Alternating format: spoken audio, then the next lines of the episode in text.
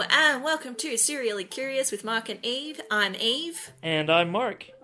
and we talk about things that are about climate, but also are like where we come across stuff and we're like, oh, that's cool. Huh. The climate, the climate adjacent, the things that, yeah, make us go, what? Yes. Which is a lot for me. Yes. And I am coming to you from the lands of the Gadigal and the Bidjigal peoples today, Mark. I'm in a slightly different location. How about Oh, you? wow. That's exciting. I- I'm still in uh, Tamaki Makaurau, that's Auckland, uh, Aotearoa, New Zealand. And today I was in Hamilton, which I don't know the Maori name of, but it is in the Waikato region. Yeah, and today we're we're talking about something that is a very well known concept among the traditional owners of the land on which I stand and where you are, which is the well 1960s and 1970s scholars have called deep ecology, but the idea that we're part of nature and akin to nature is something that is always present and always will be on this land. Yeah, by the time of the 1960s and 70s, over a century into industrialization, us people had to remember that we're uh, also part of nature and we're not uh, dropped onto this planet like aliens with all of our technology and can just live uh, however we damn well please. Yes. So I for listeners who don't know, I do a PhD in storytelling about a mass extinction. Part of the main ideological foundations of colonization was that white people are separate from nature and from other races. So you can't like that idea, that separation is born from the same root as white supremacy. So I think, you know, coming into this conversation, undoing all of that and, and starting the work to undoing all of that and seeing ourselves as interconnected. Yeah. And while I'm not doing a PhD and likely never will in anything, I am a sci fi and apocalypse kind of media nerd, and I am fascinated by all the ways that we've told, each, told ourselves and each other stories, pretending that we can survive the end of nature and ourselves continue, and in some cases, flourish and be okay and be like Elon Musk and go to Mars. And um, it's been a great kind of unlearning of all that for me being someone who grew up in a very non non-rooted nature and not not exposed to any native cultures a way of kind of like realizing that oh that's that's all complete bs and that if nature ends uh funnily enough so do we Yeah. Well, here's a little anecdote that I don't know if is scientifically true, and I and I know I studied oceanography, so I should know, but I'm not don't know. But this is the best one that I do, which is when you do a wee, and the wee goes into the ocean, and then the ocean turns into rain, and then it comes back at you, and it rains on top of you.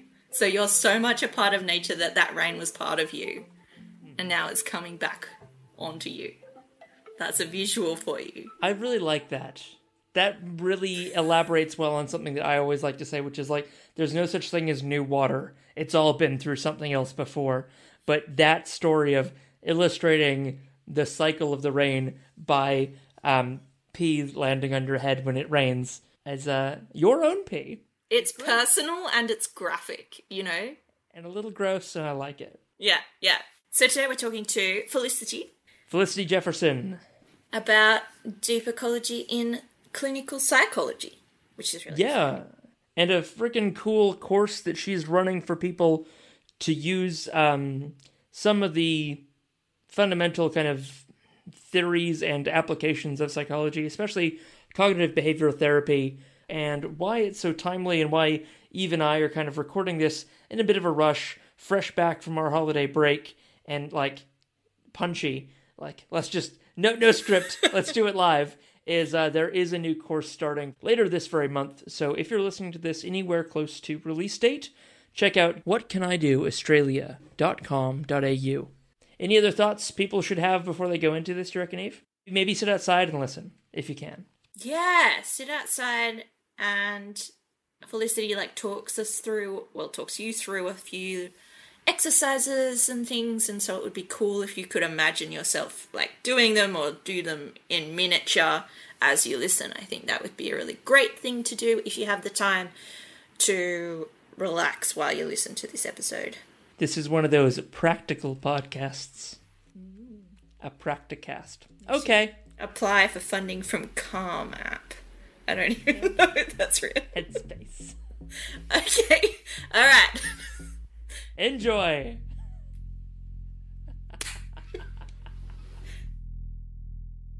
Felicity Jefferson is a registered psychologist with a BA in psychology with honors, a master's of psych with many other letters attached to that that I don't really understand or know very well. And she's also a qualified primary school teacher. So I feel like my questions and the level I'll be at, she'll be able to stoop down to my level quite easily, which I really appreciate. And Felicity came to be on the show through a uh, guest form we actually have available on climactic.fm. And it's a great way of getting people from all walks of life to express interest on being on one of the shows on the Climactic Collective. And of course, the beautiful thing about the network is we've got shows just about everything. Felicity came to us through this guest form on climactic.fm, and that was really, really cool.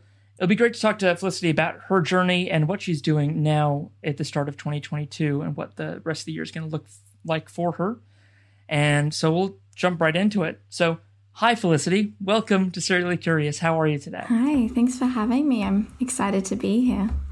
You've come to us to sort of talk about a, a particular thing, a, um, a course you've set up and are running. We're going to hear a lot more about that and what your sort of goals are for, for 2022.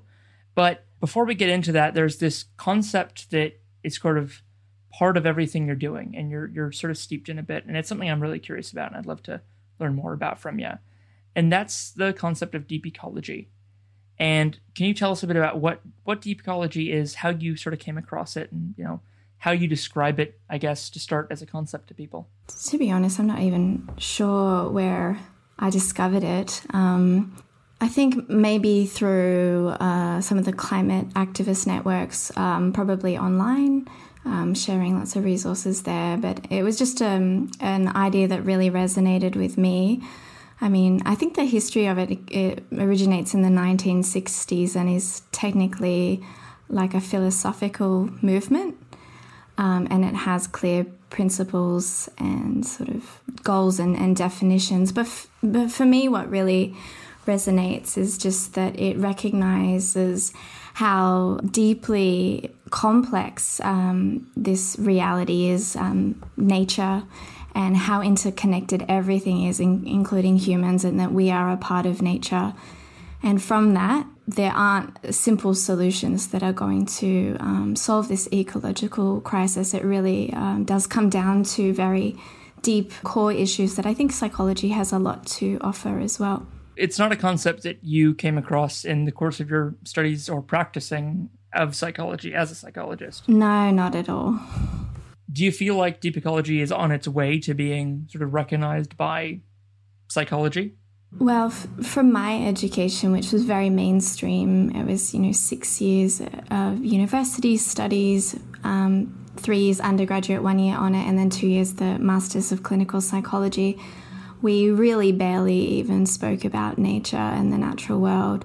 So I think it's a very uh, fringe um, area um, and one that I've sort of started to look into more since um, finishing. Yeah, so there's little pockets here and there of people um, recognizing it, and I think the climate crisis is um, bringing those conversations a lot more to the forefront. I assume it, it really would. Uh, do you imagine that nowadays, in uh, yeah, if you were redoing, say, your undergraduate awareness and concern about the climate crisis being much more common, do you feel like it would be much harder for the course you were doing, the professors who were taking it, to sort of not address sort of humans as members of nature, you know, humans as natural beings? Do you feel like it would be different for someone who's going through that course today? Yes, I think since uh, 2018, when the climate crisis has really been talked about in the mainstream, thanks to people like Greta Thunberg and movements like XR. I think the new generations coming through, even just, uh, I only finished my master's, I think, in 2019 But my uh, supervisor, who I'm still in contact with, told me that a lot of the new um, students doing the master's course are looking to do their, you know, th- um, master's thesis in this area, and and you know, look, they know that I'm interested in it, so that's why they were talking to me about it. But yeah, I think since that time, things have have changed dramatically. Can I ask what your master's thesis was on? So my master's thesis was on self compassion um, and in parenting. Mm.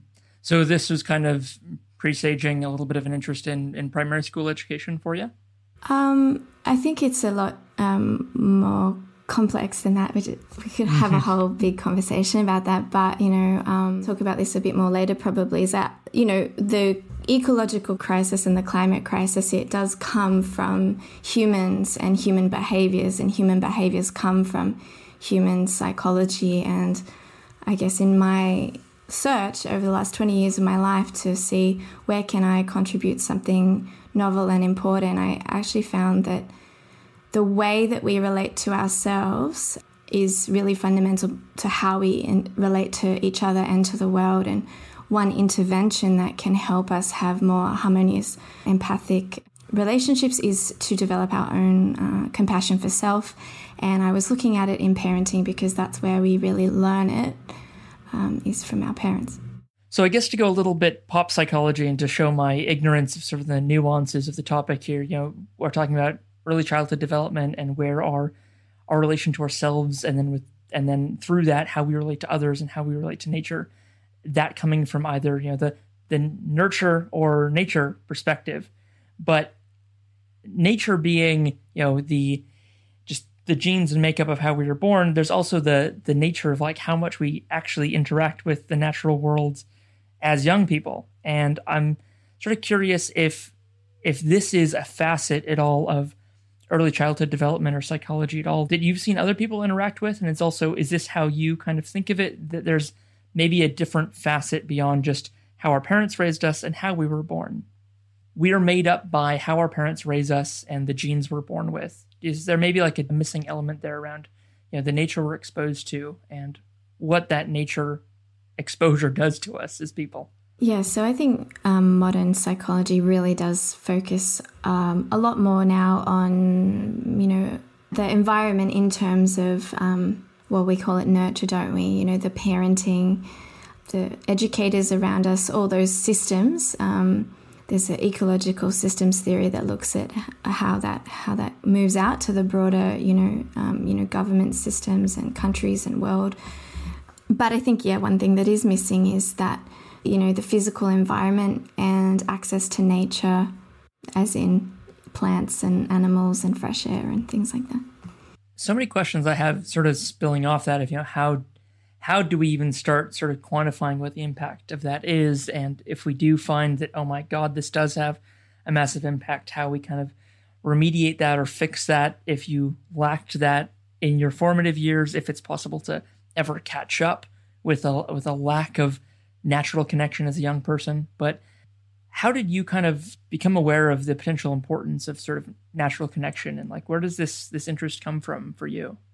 Hmm, it's very hard to say. Um, so I grew up um, in Mount Druitt in Sydney, which is sort of a low socioeconomic area.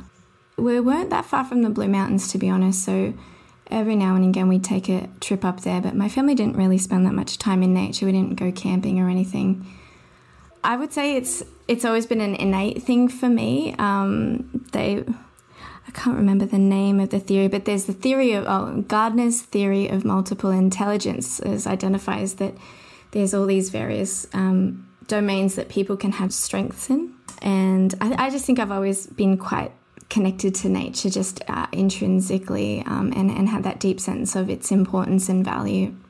So that's cool. There is some scholarly work around this. There is some kind of theories that we can build off as we kind of begin to learn more about this importance of a natural connection with the world as as human beings.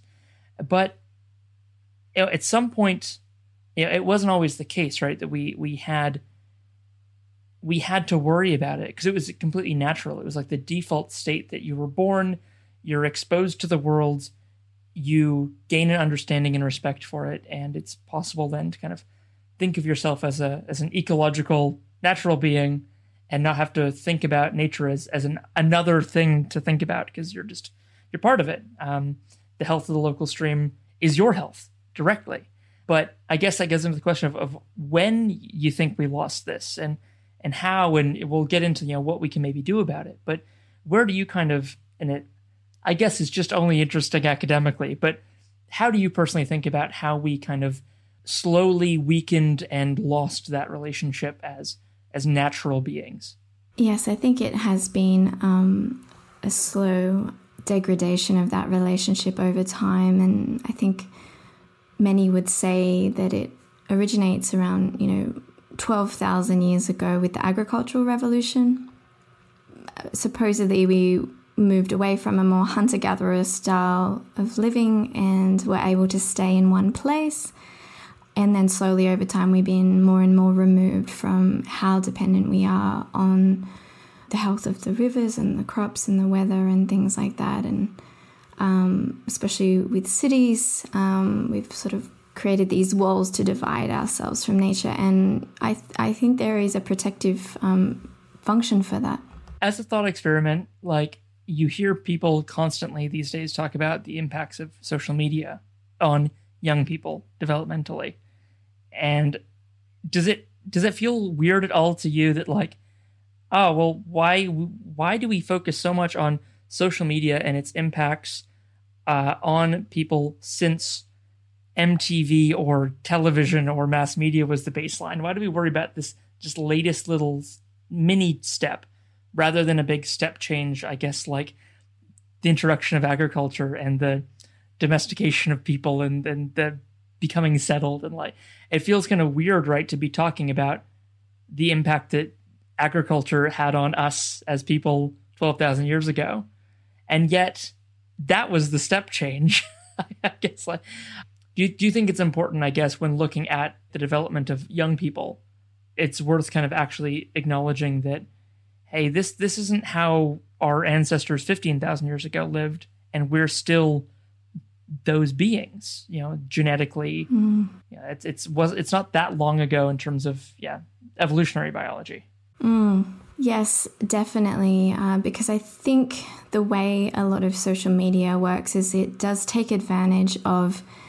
Uh, you know our mammalian brain and you know those dopamine pathways especially because of the economic system that we live in which is very you know profit driven and a lot of these apps um, and, and, programs and things they're designed to make money and they make money by keeping you hooked keeping you engaged. Um, so i think it is having a lot of you know negative impacts on our attention and taking up time. But at the same time i think it is a, a wonderful tool that if we learn to use it wisely it, it, there's a lot of potential there as well with um, social media and technologies but it is very tricky Thank you for humoring my very just left to center, just very theoretical questions. That's great. so I guess with acknowledging, I, I, think we we both think that it's a problem that we are disconnected from nature in in our modern times for you know yes countless reasons and varying extents, but like you know people living in Australia are largely disconnected from the natural world around them, which makes it harder to empathize with and care about and protect the natural world leading to a climate crisis. I think that's maybe simplifying things but but useful. What's a way we can address it or maybe with just one one particular way that you can think of that we can we can push back against that I don't know whether you call it a trend or that that result of modernity. I think the uh, you know our daily habits are really um, important and powerful and just um, if we can build in something small but consistent that is going to um, build over time um, a way to connect to nature. And one practice that I really love, uh, which I learnt from Anna Greer of Moving Mindful Nature, is called the sit spot practice. And so that involves finding a place uh, somewhere in, in nature, as, as nature as you can get, even if that's just your balcony or your garden, and just going there regularly and spending, you know, up to an hour there. But even if it's only five minutes, ideally a few times a week if you can, and just sitting there and being curious about what's around you. And it's really interesting and unexpected what happens as you do that practice. For me, I really struggle with being busy. That's my issue. And so I haven't spent a lot of time doing this practice. But even the time that I have, I've start to realize that now my sit spot, it feels like home, feels very familiar. I feel like we have a relationship and I'm learning more and more about what's there. You know, the other day I saw a little red crab come out and it was rolling a, a seed, and that felt really special. And I found like a bird's nest that, um, you know, sometimes the mama bird goes there and you see it in, in the rain, you see it in the evening, in the morning, and the different creatures that come and it's, it's small and it's something that we might think is a bit silly, but I think it is actually um, way more powerful than we, we could even imagine. That's more tangible and real and and directly applicable than anything I could have imagined. And um, as soon as you said sit spot, I was like, okay, I'm prepared for an acronym or for this. but no, like I I absolutely love that just how doable that is. And I think in my own life, I go for walks and I go somewhere different largely each time, or even if it's the same spot, I take a different route because just it's about not being. It's about avoiding my office and computer more than it is about acknowledging and enjoying the natural setting as much.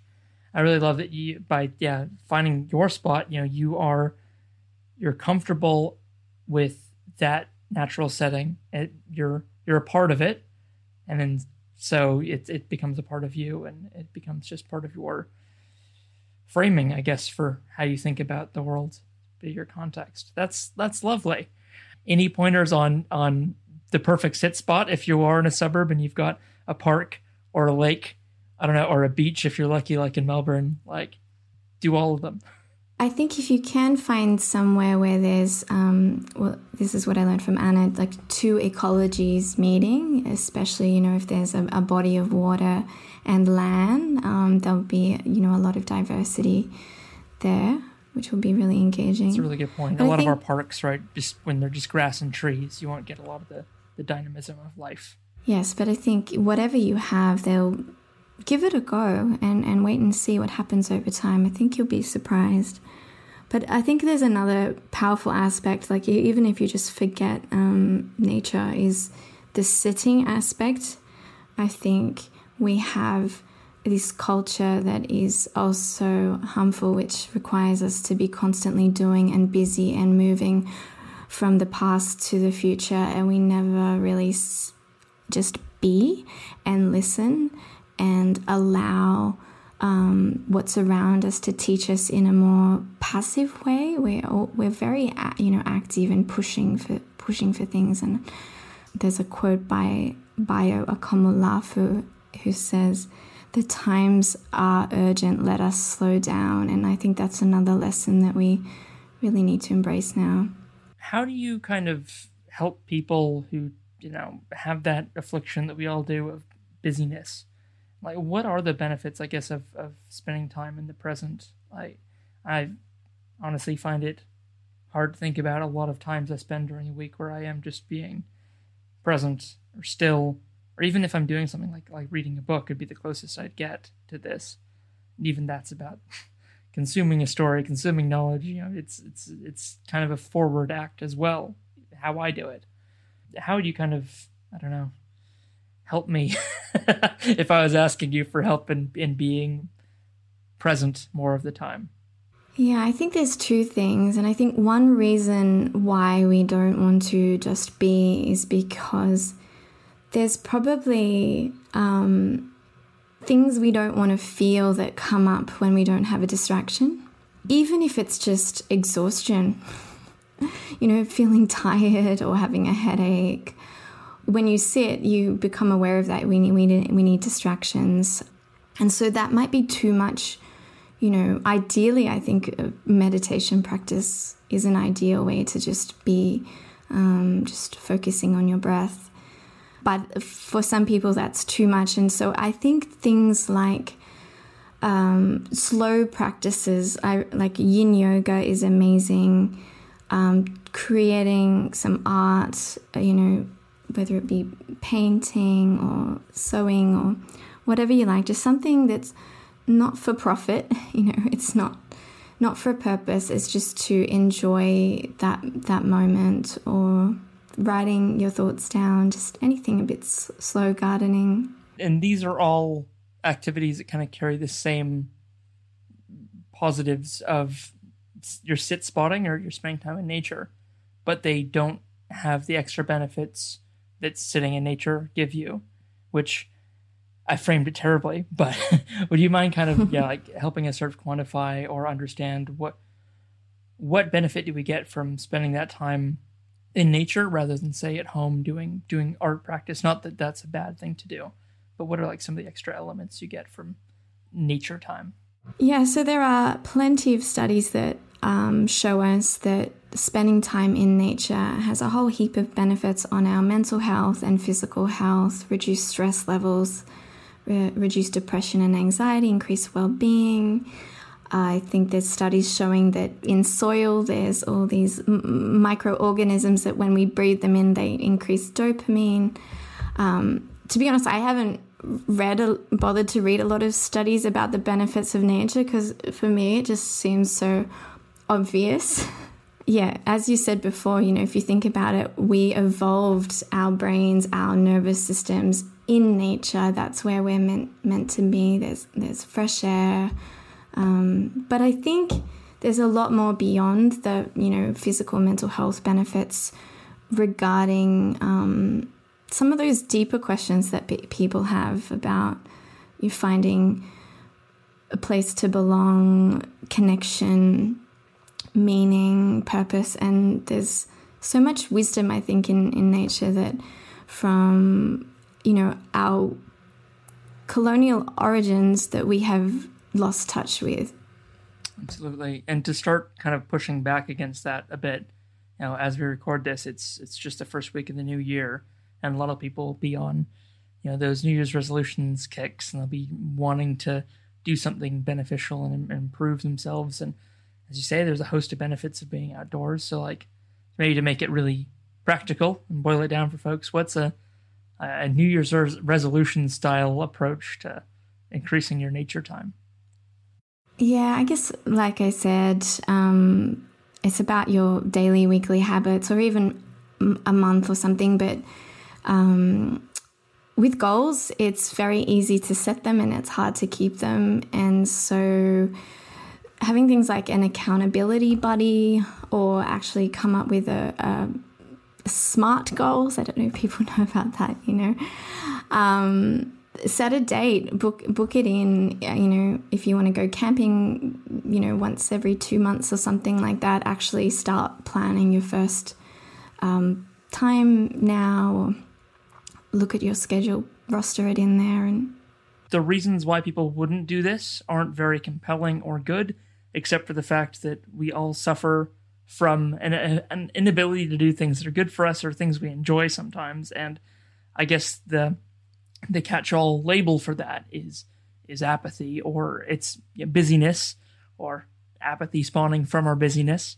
And how would you kind of describe the power that apathy has to to stop us from doing these positive things and like like do you, do you feel like apathy like this is, is a large force in society that we're living in now? I think it is, and I think that um, it does come back. I think to the profit-driven economic system that you know a lot of advertising just send these messages that increase this sense of powerlessness and helplessness, and that the answers in buying this or having that that will solve those problems we have, but it, it, keeps us powerless at the at the same time. So I think it is a huge problem in society that that has its roots in in the economic system. So with things how they are, how do you advise people to confront those feelings? You know, if like many of these conversations, and I have many that I you know times when I agree with people about economic changes and, and societal changes, but they're always you know step zero change everything. And then i can get on to step one of like spending more time in nature. Yes. It's like how, how have you i guess we we have talked about it but like what's maybe step one for someone in confronting their apathy and spending more time in nature? And then we'll get into you know what what else people can do beyond that first step. But maybe i think you, you said before you know accountability buddies are a great way to do it using things like new year's resolutions but even i guess earlier in the process than that like i guess someone has to know why they should what's a why why why should they take that first step I mean, for me, ha- having apathy, it doesn't feel good. And living from a place of apathy and making decisions from a place of apathy, it doesn't feel good. And so I question, you know, is this something you want to keep carrying around with you? Do you want to keep this apathy with you? Is it serving you? And if it's not, then decide that you want to get rid of it and recognize the origins. I think this is a really powerful powerful thing in psychology and healing is when we realize the origins of something that isn't serving us, then we can start to release it. And I would say that that apathy it comes from outside of you. It's not your natural state. And yeah, you'd be a pretty crummy organism who is uh, in a natural state, kind of not interested and doesn't want to do anything. That's right. Yeah. Yeah. So once someone's taken that first step and they've decided, all right, you're right. You know, why why aren't I doing something? Well, I, uh, why why why should I do something differently? Well, it doesn't feel good not doing something, and if I do something, it'll be good for me. So it opens the question up of what can I do once I've decided to make a change? And I understand you've got some thoughts on that. What what can I do? What can people do? To the extent that, and we haven't talked about it up until this point, but you started something in 2021 and it was called What Can I Do? And can you tell us a bit about that? What What is this thing and when did you start it? So I started it in May last year. Uh, prior to that, I'd sort of, you know, I uh, spent most of my adult life, to be honest, studying and doing my career, but in 2018, I sort of everything came to a peak, I guess, with the climate crisis and realized, okay, time to get really active. And so I started doing a bit more activism. But then I sort of thought about it more and I'm realized there's so many people here in society that are concerned about it, but they're in this place of apathy. And what are the barriers to people getting involved? Because I really believe that if enough of us get involved, we can solve this crisis or at least um, reduce the, the negative impact significantly. And I think that psychology has so much to offer, and I'm really grateful that I've spent so many years studying this because the, you know the climate crisis it's created from human behavior and that comes from human thoughts and our beliefs and our assumptions we have. So I think psychology has a huge role to, to play in the, the shift that needs to happen in, in our behaviors. So I wanted to apply my knowledge as a psychologist to trying to solve this issue of how do we get more Australians to feel empowered to do what they can to help the climate crisis and not feel so overwhelmed or apathetic or or just confused about what they can do. So, yeah, that's why I created the the main part of what can I do Australia is our 10 week climate action challenge. We've run that twice and we're getting to run that again on the 24th of January for the third time. So after you know years of, of looking at this question, what what can we do and, and being an activist, I've sort of distilled down 10 of the main things that just regular Aussies can do to help. And they're really quite simple things that we, we can all do. But throughout the course, you commit to taking an action a week in 10 different areas. And through that process, you learn about, okay, this is where I have power. I also have power here. I have power here. And then that's knowledge that you have, you know, to, to go forward after the course. There's a, uh, I'm podcast guy. I'm falling into the trap here of I, everything in the world looks like a nail to me as a hammer. But um, there's a podcast series called Heaps Better, which was done by a couple friends of mine and uh, commissioned by Greenpeace, and it was all about yes, what what people can do. Uh, as also and power mapping was a big part of that, and actually like understanding what capabilities and resources you have and the people around you have and what you can mobilize and it's wonderful so maybe would it be fair to say another another name for what can i do would be like how can i act would you call it a, a boot camp for action how do people go from like kind of wanting to do something or you know feeling anxious to a, a, state of, of a state of action i don't want to say mobilization but engagement Yes, definitely. That's what we're trying to do. We're just trying to help people engage with the climate crisis and with the actions that they can take. And I think another name for it could also be what power do I have? So can you take me through the course? Like wh- how's it been these first two you've you've run? Um, how did it feel? It's felt mostly really good, but it's, you know, st- I started it on my own from nothing. So it's been a bit of an uphill, uphill journey. Um, but, you know, every now and then, well, not every now and then, but, you know, I do have people telling me, like, this is a good idea, like, this is great. And those little bits of feedback where people are saying, you know, really encouraging stuff that's kind of kept me pushing up the hill. And now I've got a small team with me, which is amazing. And so I think this every round is getting you know bigger and better.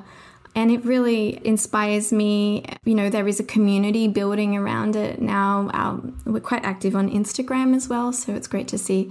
You know, we, we have daily posts generally around these themes. It can be hard to find and really exciting when you do find an engaged community who is cl- climate active and who you can go to as a consistent and reliable source of friendship and peers and and motivation, but not like in a oh god these people are up here on a mountaintop, you know the aspirational kind, but the quietly inspirational kind of yeah friends and peers and people also mm. just sort of mucking in at the same level as you. That's really great. You've got that. We're working on developing like an advanced challenge you know, there is a, a, mixture of people in the community that are sort of just starting out as well as people that have been um, engaged um, for a while. And so that's going to be a lot more um, involved, and we're hoping to launch that in May as well. Oh, great. So this will also be a 10 week course? I think be sort of a, a, a three month course, and it'll be quite a different structure. It will have maybe fortnightly sort of Zoom discussions and, and presentations, and we'll be more exploring ideas more in depth, important ideas, as well as uh, looking at action. And, and that's an important part of it, I think, and that I also get from my psychology is it comes from cognitive behavioral therapy, which is the you know gold standard treatment for most um, mental health issues, and that is that our thoughts and our beliefs, as well as our behaviors, impact how we feel and, and impact each other. So we kind of need both. We need to be looking at our thoughts and our beliefs and changing those to be more helpful beliefs where we feel empowered rather than apathetic. But we also need to be doing things like actually taking behaviors and making commitment because what research in psychology has found is we align our attitudes and our beliefs and our thoughts to our behaviors, whereas a lot of people think it's it's the other way around.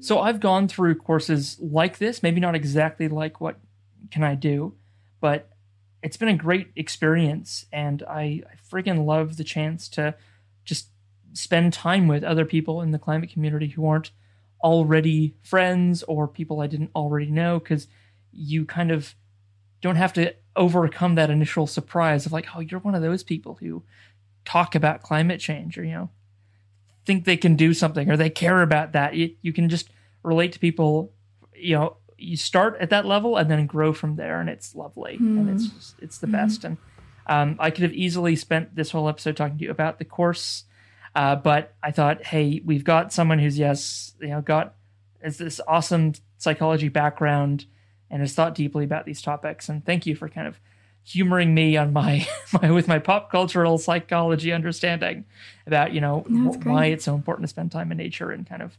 understanding problems that we've got as as modern people having to overcome this weakness of not having spent a lot of time in nature and don't not having that grounding. So in preparation for for this and we you know and talking offline, I asked you the question of what would you do if you had you know a, a, a big soapbox, you had you know the opportunity to to be interviewed by the ABC or you know some other sort of mass media. Like what's a a message you think you'd want to share with a big crowd of people? And what you said was that it's important that we shift consciousness to create social change. That, that a shift in consciousness is required for social change. And how do you kind of define that that statement, I guess? Like, you know, and and how do you kind of I guess support it? Like what what evidence have you seen for this and in your own understanding of how society's changed over time? Um, how do we shift consciousness and and why? I'm very inspired, and I think um, this quote sort of sums up this idea. And I think it's from Albert Einstein, and it says that no problem can be solved from the same level of consciousness that created it. Very succinct. Like you absolutely nailed it. That is the answer to the question. yeah, but how how do we shift it? That is that is the challenge. Um, and I think you know ideas are really powerful, and and conversations, and and thinking deeply. But I think we we first need to diagnose the problem, which is that some of our beliefs and ways of thinking are unhelpful, and they are creating this. We probably want to work out what they are. And then we want to look at what are the alternatives. Um, and i think there are also practices that help us to to shift our consciousness. I think the sit spot practice is one. I think meditation is one but i think we also need to be prioritizing learning from indigenous peoples. If if not just because they have lived you know sustainably they don't have the problem that we have of, of destroying the planet. When i say we i'm talking about those identifying with the dominant culture. And i think there's so much in terms of shifting consciousness that can happen when we we learn from first nations peoples uh, one book that i'm i've just started reading which is blowing my mind is Sand Talk by Tyson Yunkaporta. If you haven't read that, um, definitely read it. I'm going to read it numerous times. How do you feel at the start of 2022? And I guess for so for everyone, the last two years have just been um, unexpected. We've been unprepared, um, and they've just felt like just massive. So here we are at the start of the, the third year of, of the COVID era, and it's another year down in the, the climate race to net zero, and you're doing something about it. So I guess how do you kind of feel about just the world and what it is you're doing through what can I do? And I guess what what kind of emotions are you feeling on any kind of given day? Well, I think the main one is just exhaustion. Mm-hmm. Yeah, it's been a big time, and you know, last year starting, what can I do on my own? I, I think I did bu- burn myself out a bit, so I am hoping to take a bit more time to go inward this year and and self, have self care, and hopefully with with the team, I'll be able to do that a bit more.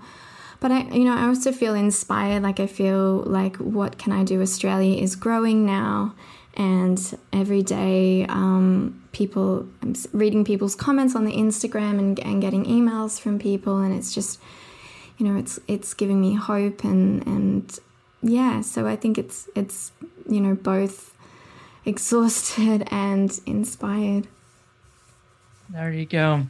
That's a, that's a potent cocktail.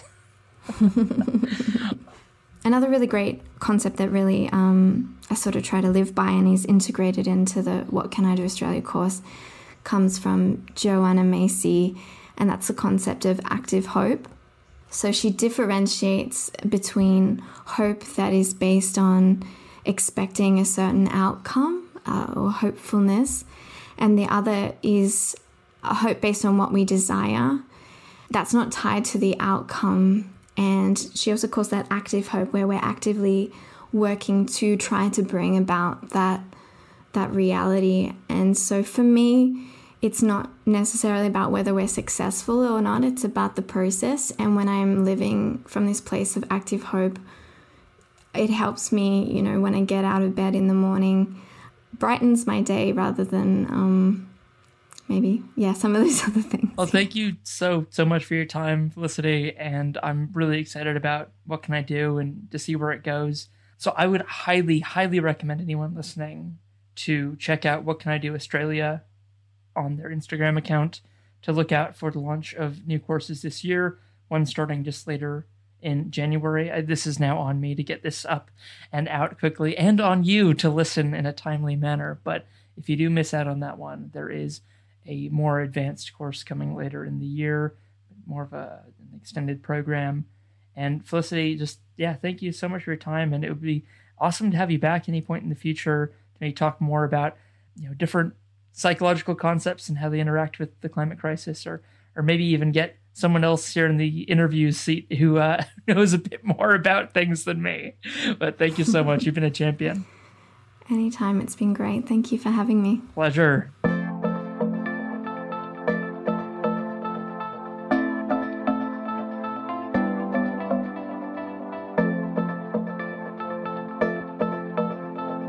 And we're back. What do you think, Mark? Well, I I did apply some of what Felicity taught me last week. So as we record this, it was about a week ago that I had this chat with Felicity, and then I had a hell of a week at work. Did not apply sit spotting, even though I was damn keen to, because I thought it was such a good, understandable, applicable, and and just slightly more refined technique of what I already do. So when I'm outside and I'm walking around my neighborhood, I do stop occasionally and look at nature and I like observing the things around me, but I was really missing the consistency and I've actually like going to a place, being there for long enough to observe what was going around me. And I did that a little bit today. I was at some some beautiful natural gardens. Well, I was at some beautiful gardens, some of which were far less natural than others because it's very manicured, amazing place. If any of you are ever coming to Aotearoa, New Zealand, and you go to Hamilton, go to the Hamilton Gardens. But the things I was noticing today, I was very actively thinking about what I was thinking about while observing nature, noting that thought pattern in my head, and actually thinking, like, okay, how is this kind of helping me take more action on climate or being more just aware of the beauty, fragility, importance, whatever another word should be there for for the the nature around me. So that's what I took away from it, and I hope any of the other things I talked about with Felicity was of value, and and hopefully you took something away as well, Eav. Yeah. I mean, I think it was a good sort of intro t- for people who like taking a breath and learning to what Donna Haraway would say stay with the trouble. So it's we've had conversations in private before about when you treat an emergency. I am by no means endorsing the US military, but they have a phrase called slow is smooth and smooth is fast. So we have an emergency on our hands, but taking a moment and being a bit disciplined about noticing these things um, is important because it simultaneously allows us to make better decisions when we're under pressure, but also it means that we notice when things change. And that's really important because if we don't have the people on the ground noticing and then maybe even intervening and trying to nurture the places that were, are around us, that's how we got into this mess in the first place. So, yeah. And it's funny to hear you quote uh, a U.S. Army motto or mantra, but it is a very good one. And you know they they come across these pearls of wisdom through um through a lot of slogging through the mud. so they they kind of know a good bit of value when they find it. Yeah, look, that's like the only thing that I'm like, uh, thank you, US military. and I feel like they could have come across that wisdom another way. Yeah. But there you go.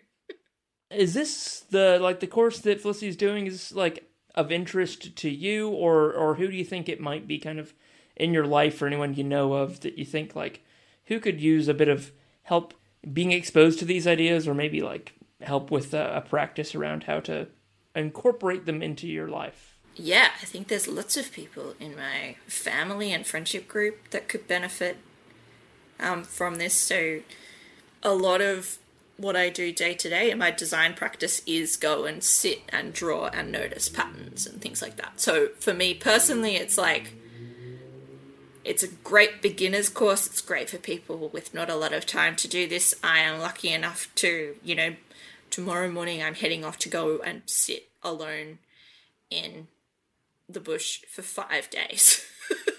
so it's like, like, um, but my family and my my mum who works and my sister who works full time, I know that I'll probably like direct them to these exercises um, because I know that they always feel better when they've been a bit structured in sitting and noticing.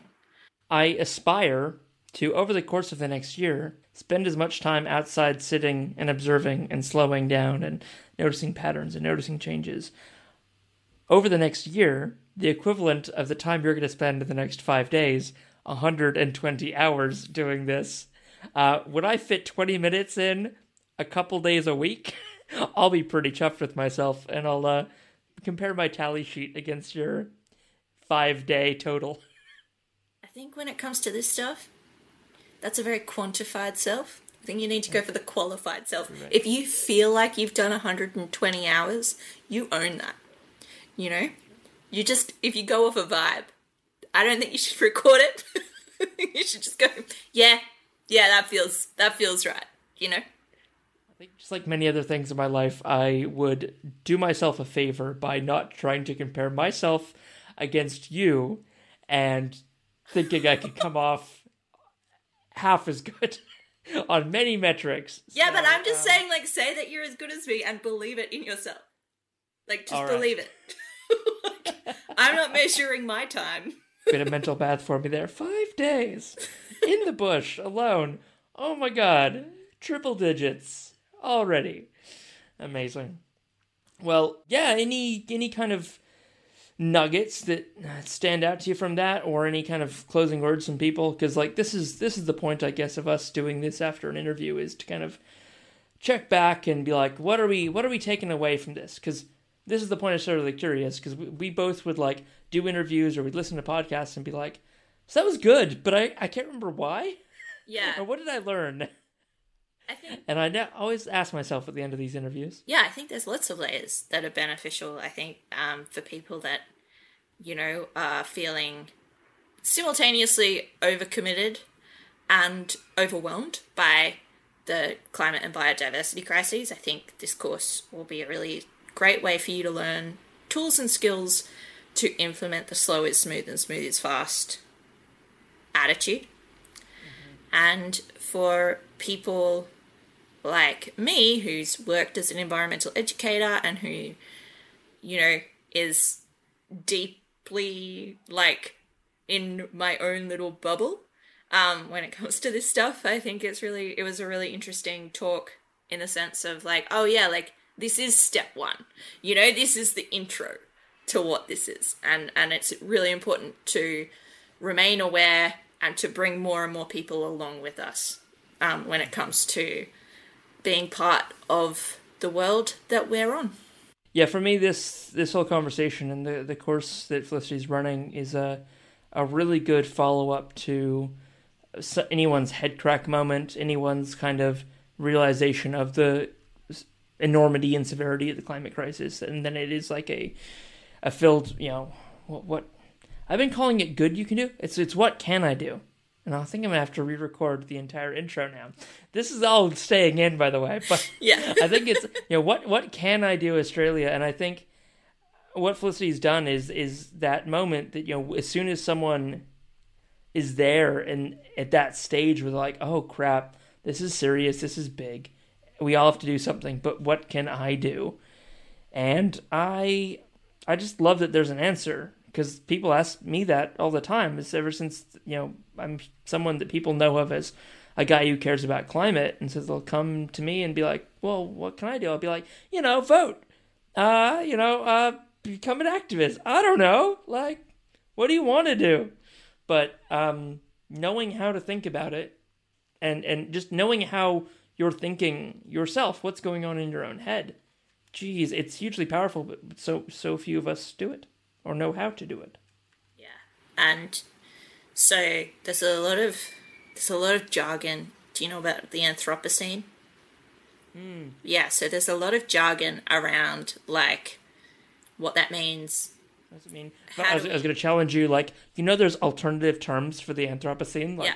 the Humilicene, That's what I We've was done about to say. We've done an episode on the Humilicene. When the Holocene. the Holocene is not the same as the Anthropocene.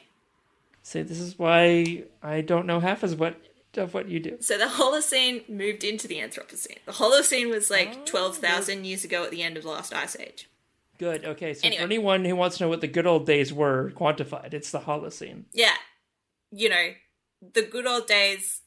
I'm not a nostalgia person. I'm not a like, let's go back in time kind of gal. You're not a oh, it was better twelve thousand years ago. Remember then? Remember way back? Yeah. Um, you were still being eaten by a saber-toothed tiger. Um, Big bird, carry you away. yeah, stuff like that. You know, I'm not saying that that was bad. I don't judge people who lived 12,000 years ago. I'm just like I'm not I'm not about that like comparative life. But but Humilicene is a term by Tema Milstein, friend of the network. And I think there's a lot of talk about moving through this movement humbly, recognizing the urgency in what needs to happen, but to resist that urgency in the day to day. And these are exercises that put people in a in a really great mindset to understand that it's like no this is important. We need to value this. We need to keep going but um the decisions that i'm making right now driven by fear which we know is a really bad way of making a decision or is it driven by care and observance and humility and learning to recognize that in yourself means that it's gives us the best chance that we're going to make the right decisions as we move through. Yeah, that, that's really what stood out to me after, you know, from that conversation with Felicity. It's just the an embodiment of that. We need a different way of thinking about things in order to solve a problem. We can't. The the great quote she gives from I believe it is Einstein, and I'm not going to check. So if we're going to give it to Einstein, you can't solve a problem with the same mentality the problem was created With. with Yes. and I'm starting to see a way of for myself finally of having a different mindset and a different mentality. Because I've always been like yes yes and I will develop one of those eventually and I just sort of haven't yet. But I'm starting to see that you know through and that's I'm just latching on so much that little concrete thing of having a sit spot. And I feel like that's going to be a seed that a lot of other things are going to grow out of for me and just like a discipline and a practice and a habit around spending time in a place that ultimately wanting to protect that and noticing how it's changing deeper better fuel than short-term fear and yeah than being reactive all the time Yeah. which is what a lot of us fall into Yeah. Um, and I think, like, in terms of you and me, that the real lesson at the moment is that you should spend more time in gardens. Sick. Hundred percent. That's going to be like at linked. Linked in the show notes is going to be a selection of photos taken today at Hamilton Gardens. Because if you can't find yourself a good sit spot, look at some beautiful photos of amazing gardens. Think about what we're we're doing in the face of the climate crisis and and why we're doing it, and find your own kind of deeper reason Yeah, and if and if those thoughts are too big for you right now, just try and like find a cool bug. Yep. All right. And and in this Timon and Pumbaa advice corner, find a cool bug. Don't eat it, but find it. yeah, You did say bug. I love bugs. Yes. Yes. The way you said it, I'm like bog, book. oh, bug. bog. I didn't know we were Shrek. That's cool.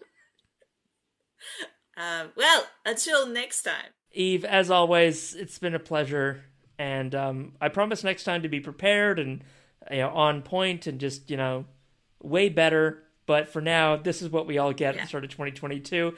Happy year three of the pandemic, everyone. I hope you're all as well as possible. Let's go. All right. Until next time, stay curious. Bye.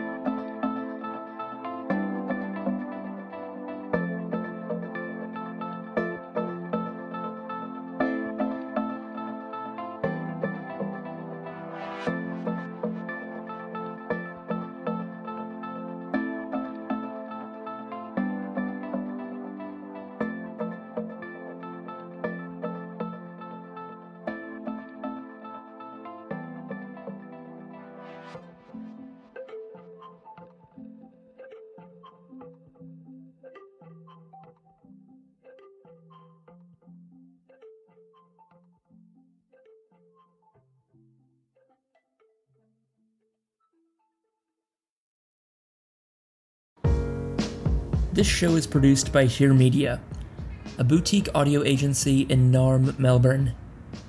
To learn more and get in touch, head to heremedia.studio.